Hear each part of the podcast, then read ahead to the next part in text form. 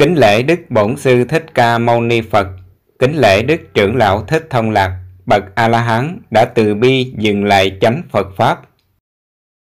Tu định hiện tại an lạc trú.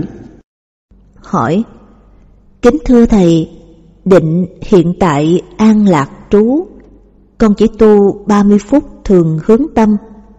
Sáu căn phải tập trung tại tụ điểm, nghe hơi thở và nhìn hơi thở rồi con lại tiếp tục hướng tâm nữa. Hơi thở phải chậm và nhẹ. Con thấy hơi thở con càng lúc càng chậm, càng nhẹ dần. Nhờ con tu ít lại Nên hôn trầm cũng bớt nhiều. Tu như vậy có đúng không thưa Thầy?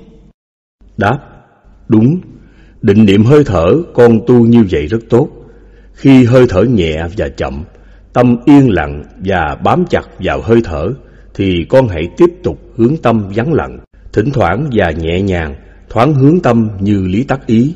Nhĩ thức hãy nghe vào trong và nằm yên như ngủ, không được nghe ra ngoài. Nếu khoảng thời gian này con chỉ cần kéo dài 30 phút là cao nhất, không nên kéo dài thêm nữa. Vì kéo dài thêm nữa, con sẽ rơi vào trạng thái tĩnh lặng, và khi rơi vào trạng thái tĩnh lặng thì rất là nguy hiểm. Vì từ trạng thái tĩnh lặng sẽ phát sinh sáu loại tưởng đầu tiên. Một, xúc tưởng hỷ lạc là một cảm giác an lạc thích thú của xúc tưởng. Hai, sắc tưởng là thấy ánh sáng hào quang hoặc thấy hình ảnh chư Phật, chư Tổ, ma quỷ vân vân. Ba, thinh tưởng là nghe âm thanh hoặc tiếng nói trong tai vân vân. Bốn, hương tưởng là cảm giác mùi thơm bay phản phất. Năm, vị tưởng là cảm giác nước miếng ngọt và đang tiết ra trong miệng. 6. Pháp tưởng là hiểu thông suốt 1.700 công án thiền tông và các loại kinh tưởng đại thừa. Khi hành giả tu hành gặp sáu loại tưởng này thì bản ngã to lớn vĩ đại, kiến chấp sâu dày rất khó bỏ. Định hiện tại an lạc trú là một tên gọi chung cho bốn loại thiền định vô lượng tâm của Phật giáo là một Sơ thiền, hai nhị thiền, ba tam thiền, bốn tứ thiền. Khi nhập vào bốn loại thiền định này trong hiện tại có sự an lạc, cho nên gọi là hiện tại an lạc trú định. Nhập vào bốn loại thiền định này là phải tu hai loại định thân hành niệm nội, tức là hơi thở, và thân hành niệm ngoại, tức là hành động bên ngoài của thân. Trong bốn loại thiền định này, có một loại định rất khó tu tập nhất đó là sơ thiền. Sơ thiền là một loại thiền xả tâm. Nếu hành giả tu hành không biết, chỉ cần sơ sót là rơi vào thiền ức chế tâm, thì chẳng bao giờ nhập sơ thiền được. Người muốn nhập định hiện tại an lạc trú này, thì phải nghiêm trì và sống đúng giới luật, không hề vi phạm một lỗi nhỏ nhặt. Luôn luôn lúc nào cũng phải phòng hộ sáu căn, giữ gìn mắt, tai, mũi, miệng, thân và ý của mình, không cho dính mắc sáu trần, sắc, thinh, hương, vị, xúc, pháp. Giả lại, con phải chấp nhận hạnh thiểu dục tri túc, sống đúng đời sống phạm hạnh của một vị thánh tăng, thì mới thực hiện được hiện tại an lạc trú định. Nếu không sống đúng một đời sống phạm hạnh, thì khó mà nhập được các loại định này. Vì cánh cửa sơ thiền đóng rất kín, nếu kẻ nào phạm giới, phá giới, bẻ dụng giới, thì chỉ còn đứng ngoài cửa chứ không được vào. Tại sao vậy? Tại vì giới luật còn vi phạm thì thân tâm không thanh tịnh, thân tâm chưa thanh tịnh thì tâm chưa ly dục ly ác pháp, tâm chưa ly dục ly ác pháp thì không thể nào vào cửa sơ thiền được, không vào cửa sơ thiền được thì khó mà nhập nhị thiền, tam thiền và tứ thiền. Như vậy hiện tại an lạc trú định khó mà bước vào được. Theo sự trình bày tu tập của con là định niệm hơi thở, chứ không phải định hiện tại an lạc trú. Đó là giai đoạn thứ nhất trong sự tu tập tỉnh thức của định niệm hơi thở, để tỉnh thức xả tâm ly dục ly ác pháp. Khi xả tâm ly dục ly ác pháp hoàn toàn, thì đó mới bắt đầu nhập vào định hiện tại an lạc trú. Ở đây, con chỉ tu mới được phân nửa thuộc về tỉnh thức, còn phân nửa thuộc về xả tâm, thì hiện giờ con phải áp dụng vào phương pháp quán xét tứ niệm xứ. Từ tư duy suy ngẫm bốn chỗ thân, thọ, tâm và các pháp, xem trên bốn chỗ này có chướng ngại pháp hay không. Nếu không chướng ngại pháp, thì con nên để tâm tự nhiên biết hơi thở ra vào, chứ đừng bắt buộc hay ức chế tập trung tâm vào hơi thở.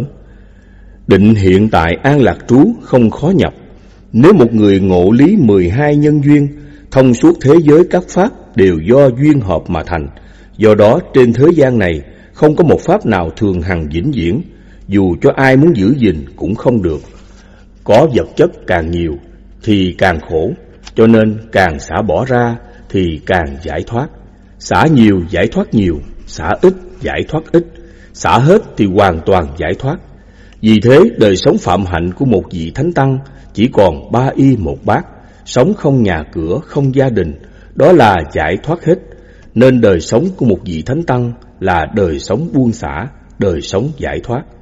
Phần nhiều tu sĩ và cư sĩ thời nay sống phạm hạnh bằng hình thức bên ngoài, mà trong tâm thực sự chưa xả, có nghĩa là trong tâm chưa nhàm chán thế gian, chưa thấy 12 duyên hợp thực sự, nên còn ham thích cái này, cái nọ. Tâm chưa nhàm chán các pháp thế gian, thì khó mà nhập được hiện tại an lạc trú định. Tuy rằng theo đường dây hơi thở mà nhập các loại định này, nhưng không nhàm chán các pháp thế gian thì không bao giờ nhập được. Định hiện tại an lạc trú phải theo đường dây hơi thở mà vào.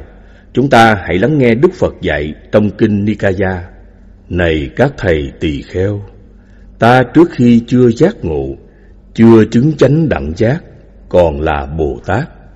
Này các thầy tỳ kheo, do ta tu tập nhiều với pháp môn này, thân ta và con mắt không có mệt nhọc, và tâm ta được giải thoát khỏi các lậu hoặc không có chấp thủ. Đoạn kinh trên Đức Phật chỉ cho chúng ta thấy, do khéo tu hiện tại an lạc trú định, thân và con mắt không có mệt mỏi, tâm được giải thoát khỏi các lậu hoặc và không có còn chấp thủ.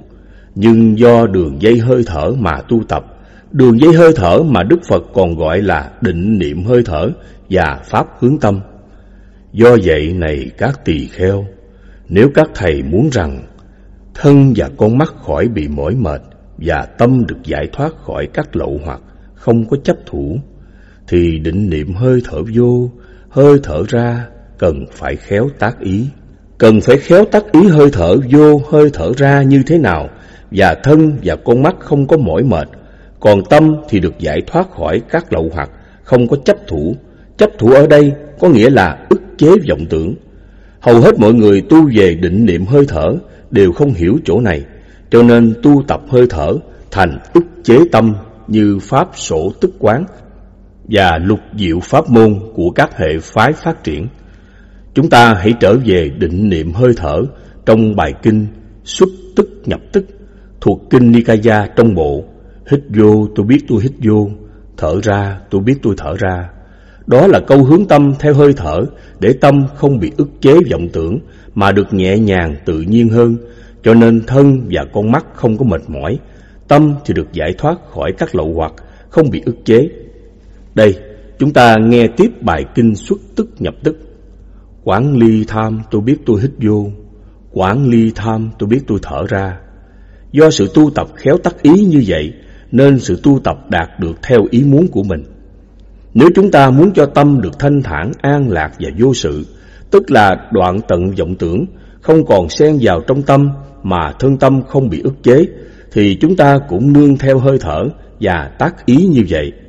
Do vậy này các thầy tỳ kheo, nếu các thầy muốn rằng các niệm các tư duy được đoạn tận, thì định niệm hơi thở vô, hơi thở ra này cần phải khéo tác ý.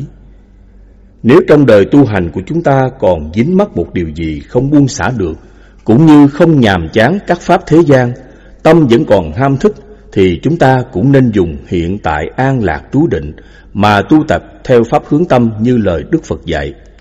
Do vậy này các thầy tỳ kheo, nếu các thầy muốn tu tập với tưởng nhàm chán đối với các pháp không nhàm chán, thì định niệm hơi thở vô, hơi thở ra này cần phải được tác ý.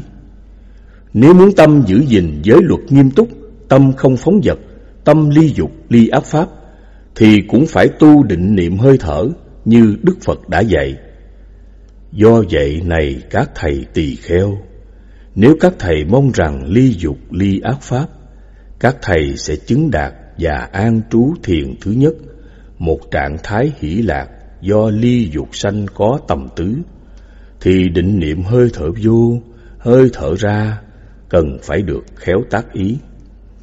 Nếu quý vị muốn nhập nhị thiền, thì quý vị cũng phải nương vào hơi thở của định hiện tại an lạc trú và khéo tác ý như lời Đức Phật đã dạy. Do vậy này các thầy tỳ kheo, nếu tỳ kheo muốn rằng, mong rằng làm cho tịnh chỉ tầm tứ, tôi sẽ chứng đạt và an trú thiền thứ hai, một trạng thái hỷ lạc do định sanh, không tầm không tứ nội tịnh nhất tâm, thời định niệm hơi thở vô, hơi thở ra này cần phải tác ý.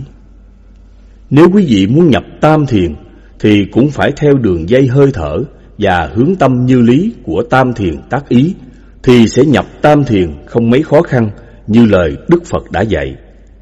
Do vậy này các thầy tỳ kheo, nếu các thầy ước muốn rằng, mong rằng ly hỷ trú xã, chánh niệm tỉnh giác cảm sự lạc thọ, mà các bậc thánh gọi là xả niệm lạc trú, tôi chứng đạt và sẽ an trú thiền thứ ba, thì định niệm hơi thở vô và hơi thở ra này cần phải tác ý.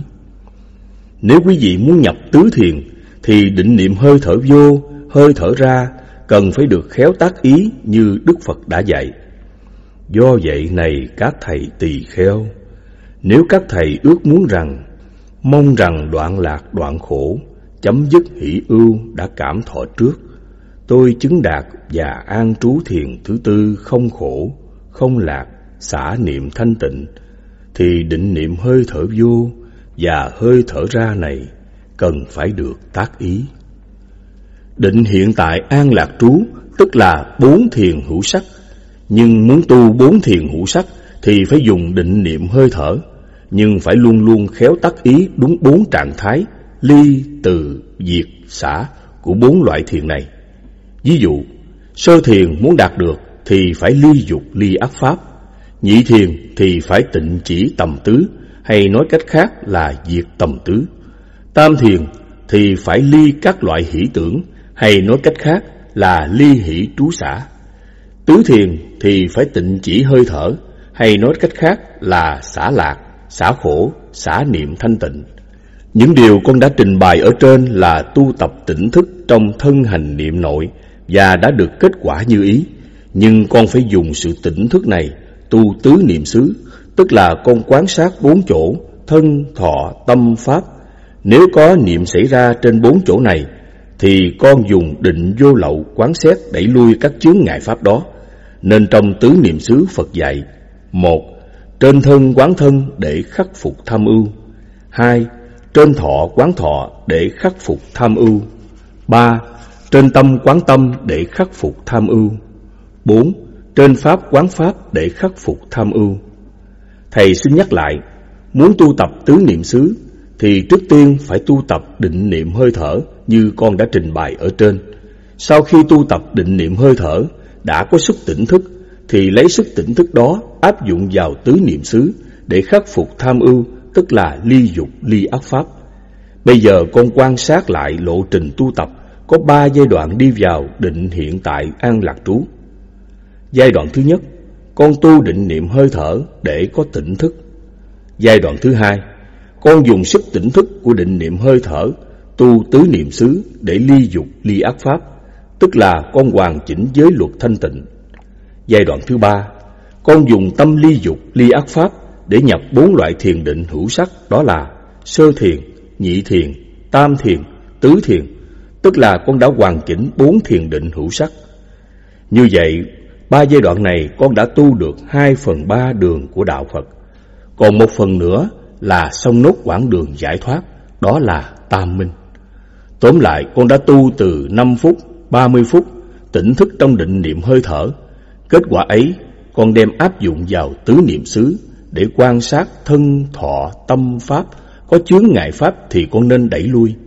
Con nên hiểu giai đoạn này là giai đoạn tu tập ly dục ly ác pháp, giai đoạn cam go nhất của người tu hành theo đạo Phật và nó cũng là giai đoạn khó khăn nhất.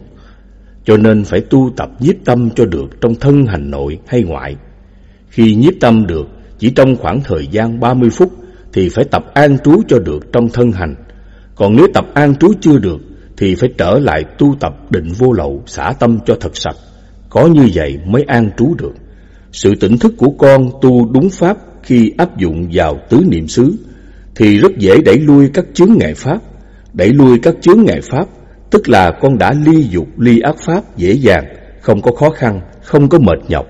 Còn sự tỉnh thức chưa đúng pháp thì tu tập hay quên.